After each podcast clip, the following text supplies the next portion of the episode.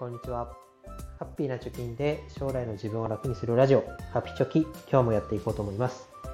え、このラジオでは、子供の大学費用を10年後までに1000万円貯めるということを目標に、まあ、その目標に向かって、えー、投資だったり、えー、節約だったり、お金にまつわることを、えー、今同じ境遇の人に届けばいいなと思いながら発信しているラジオです。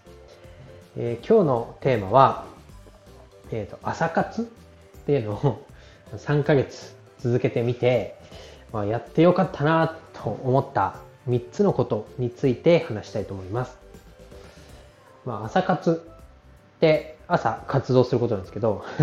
その朝早く起きてでちょっと自分がやりたいと思っていることをやるということをやってみて、まあ、良かったことです。えー、初めに私が感じた良かったこと3つ紹介します。えー、一つが、まあ、朝の時間っていうのはやっぱり誰にも邪魔されない。で、人だけじゃなくて、えー、スマホから出てくる情報だったり、あとは物音だったり、まあ、自分だけの空間が作れるので、えー、やりたいことが進むというのが、まあ、かったことの一つ目です。で、二つ目は、えー、一日が長く感じると。で、えー、午前中のまあ、仕事の効率が良くなったなと感じます。で、3つ目、最後3つ目ですけど、えー、仲間ができるということです。えー、で、詳しく話していきたいと思います。でまず、朝活とは何だということですけど、まあ、会社に行く前の時間、まあ、具体的には朝の6時から、えー、7時半くらいかなまで会社に行く時だと朝7時から始業前までなんで8時10分ぐらいまでの時間を自分の時間として確保しています。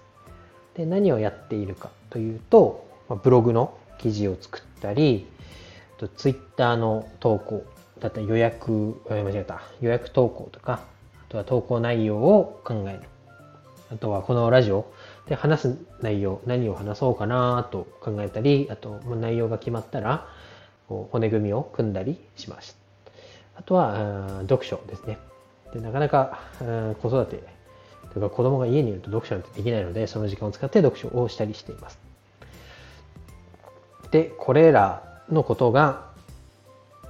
朝活をやってどうなったかと良かったことは何かということについて詳しく深掘っていきたいと思います。まずはですね朝起きてみて誰も起きてないですよね、起きる時間大体5時半とかに設定してますけど、まあ、それ以上前だとちょっと睡眠時間短くて結果効率が悪いみたいな感じなので自分にとってはま5時半ぐらいに起きるのがベストだなと3ヶ月やってみて思ってます。で、まあ、当然みんな寝てるわけですからリビング広々1人です。でちょっと窓を開けてね、えー、深呼吸なんかしてみると空気が美味しいなっていうのを改めて感じます。このアホみたいなこと言ってますけど、やっぱ朝っていいなと、しみじみ思います。で、朝は静かですね。まあ、小鳥が鳴いていたり、雨が降ってたら雨の音が聞こえたりと、まあ、普段気づかない音っていうのも朝感じられるなと、なんか詩的になってますけど、感じます。そして、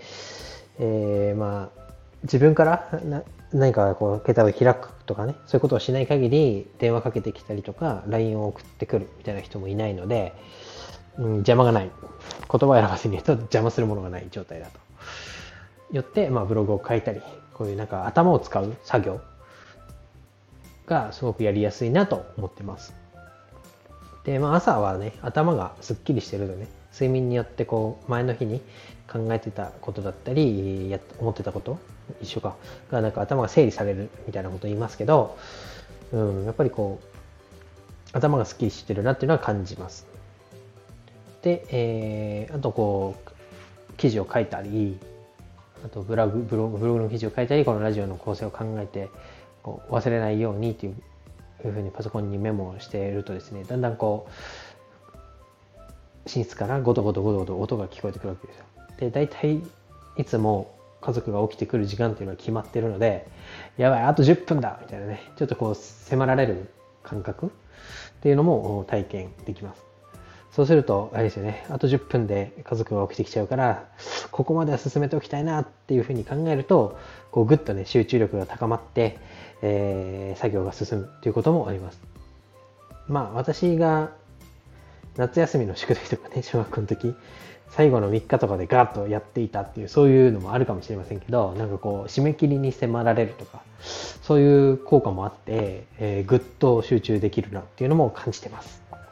で、2つ目の良かったことっていうのは、まあ、滑り台効果とでも言いましょうか、ね、午前中の作業が、うん、とてもはかどるなということを感じます。そして1日が長いというのが一番大きいなと思います。まあ当然ですけど朝5時とかに起きるのと昼まで寝てるのと体感としてね、まあ、同じ1日は24時間ですけど体感としては長く感じますよね当然。うん、でこれだけでもなんか得したなっていう気分になります。で、えー、その得したなっていう気分のまま朝ブログを書いてで家族が起きてきてで、えー、またご飯を食べるのを見ながら、え会社に行ったり、まあ、テレワークに入るわけですけど、そのままね、えー、午前中、もう一回こうスイッチを入れ直すっていう作業、作業じゃないです、気持ちの部分で、スイッチを入れるっていうのがないので、うん午前中の仕事だったり作業が、まあ、スムーズにできますよねで。いいコンディションのままいけます。テンション的にも。うん、まあ朝も頑張ったし、このままやろうみたいな。うん、ちょっとこう気持ち的にもね、えー、いいメリットがあるなと思います。で、この滑り台効果っていうのはライティングの世界とかでは、えー、よく言われてますけど、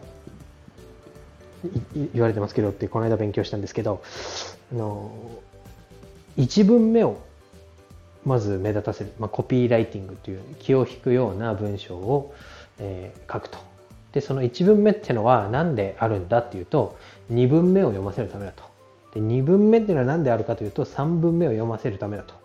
いうことが言われているようですけどこうなんだ小説とか読んでてもあこの後の展開どうなるんだろうみたいなでページをこう時間を忘れてめくっちゃうみたいな感覚があると思いますけど、まあ、そういううなんだろう次々っていうこう前のめりな気持ちになるっていうのも一個よかいいことだなというふうに感じます。2つ目の良かったことは、まあ、1日が長く感じるよっていうのと、午前中のやりたいことだったり仕事がスムーズに移行移行できるっていうのが2つ目の良かったことです。で、3つ目っていうのは仲間ができるということです。で、まあ、仲間が実際にはできてないんですけど 朝こうツイッターを開くと、まあ、おはようございますなんか投稿してる人がいたり、今日はこれこれこれをやりますみたいなのを宣言している人たちが、えー、タイムラインに流れてきます。最近だとね、あの、ツイッターのコミュニティっていうなんか機能が追加されて、で、朝活コミュニティなんかっていうのもあるみたいですけど、まあ、そういうのを見てると、まあ、ブログなんか常に一人で書いてますけど、あ、他にもね、頑張ってる人がいるんだっていうようなことを感じることができます。まあ、勝手に仲間意識が芽生えると。で、大体こう3ヶ月やってみて、えー、毎日はやってないんですけど、まあ、なんで平日はとりあえずやってて、えー、見てると、もうこの人毎回朝なんかつぶやいてるなみたいな人が大体固定化されます。まあそのツイッターの機能というかアルゴリズムなのかもしれませんけど、あ、この人も頑張ってるな、この人も頑張ってるなっていうふうに、この朝ツイッターを開くとタイムラインに出てくる人っていうのがだんだんわかるようになってきて、で、あ、この人も頑張ってるんだと。で、朝からこんないいこと言ってるなっていうので、ちょっとモチベーションも上がります。まあ、同士がいるみたいな感じですね。あとは、うーんと、まあ、これはちょっと男性だからというか、お前だけそういう気持ちなのかという批判もあるかもしれませんけど、えー、まあ、子育ては今奥さんが朝のご飯とかやってくれてるので、私は比較的、仕事に行く、行っているっていうのもありますけど、時間があると。で、えー、朝決まってえー、最近はあのセブンイレブンのイートインスペースに仕事の日は朝起きていくんですけどそこでもですね、まあ、決まった席に決まった人がいるんですよね。で新聞を読んでいたりなんかパソコンカチャカチャやっていたりとかあの人も頑張ってるんだなと。こうリアルに、まあ、何をやってるか分かんないですけど朝あなたも起きれたのねと。私も起きて今頑張ってるよと一緒に頑張りましょうみたいなねまあ、これも勝手な仲間意識ですけど、うんまあ、そういうのも芽生えてきます。まあ、なんだろう、一人じゃないと思えることってなんか大事だなと朝活を通して思いました。で、ここまで話してまとめに入ろうと思います。まあ、朝活を3ヶ月やってみてよかった3つのことということで今日は話しました。で、1つが、あまあ、朝は誰にも邪魔されない自分だけの時間だよ。空気がうまいよ。で、えー、邪魔するものがいないよっていうのが1つ良かったこと。で、2つ目が、午前中もね、仕事がはかどりやすい。で、朝活、まあ、始めると1日が長く感じるとということが2つ目の良かったことです。で3つ目っていうのは仲間ができる。まあ、勝手な勝手に仲間意識を持ってなんか一緒に頑張っている人がいるんだというちょっとねほっこりした気持ちになるというのが3つ目です。で、えー、まあ朝活でねこうやるってなって今まで私も何回かチャレンジして失敗した原因っていうのがだんだん分かってきたんですけどなんかこう朝からね4時に起きてじゃあ2時間仕事前に何かやろうとかねこう無理な目標を立てがちじゃないですか。なので、えー、失敗を経験がある人にはぜひ30分だけでも朝活やってみませんかということを勧めたいなと思います。意外にね朝の30分ってすごいこうガッと集中してやることができるんで本を読むにしても多分ご飯を食べた後の読書と朝の読書を同じページを読むにしても頭に入ってくる内容だったり読むスピードっていうのは全然朝の方が効率よく読書できると思います。でしかも30分取れたらその効率よい、えー、時間の使い方だったり時間、うん、30分30分という時間で吸収できる量っていうのも朝だと効率が違うと思います。なのでまあいきなりね高い目標を掲げて2時間取ろうとか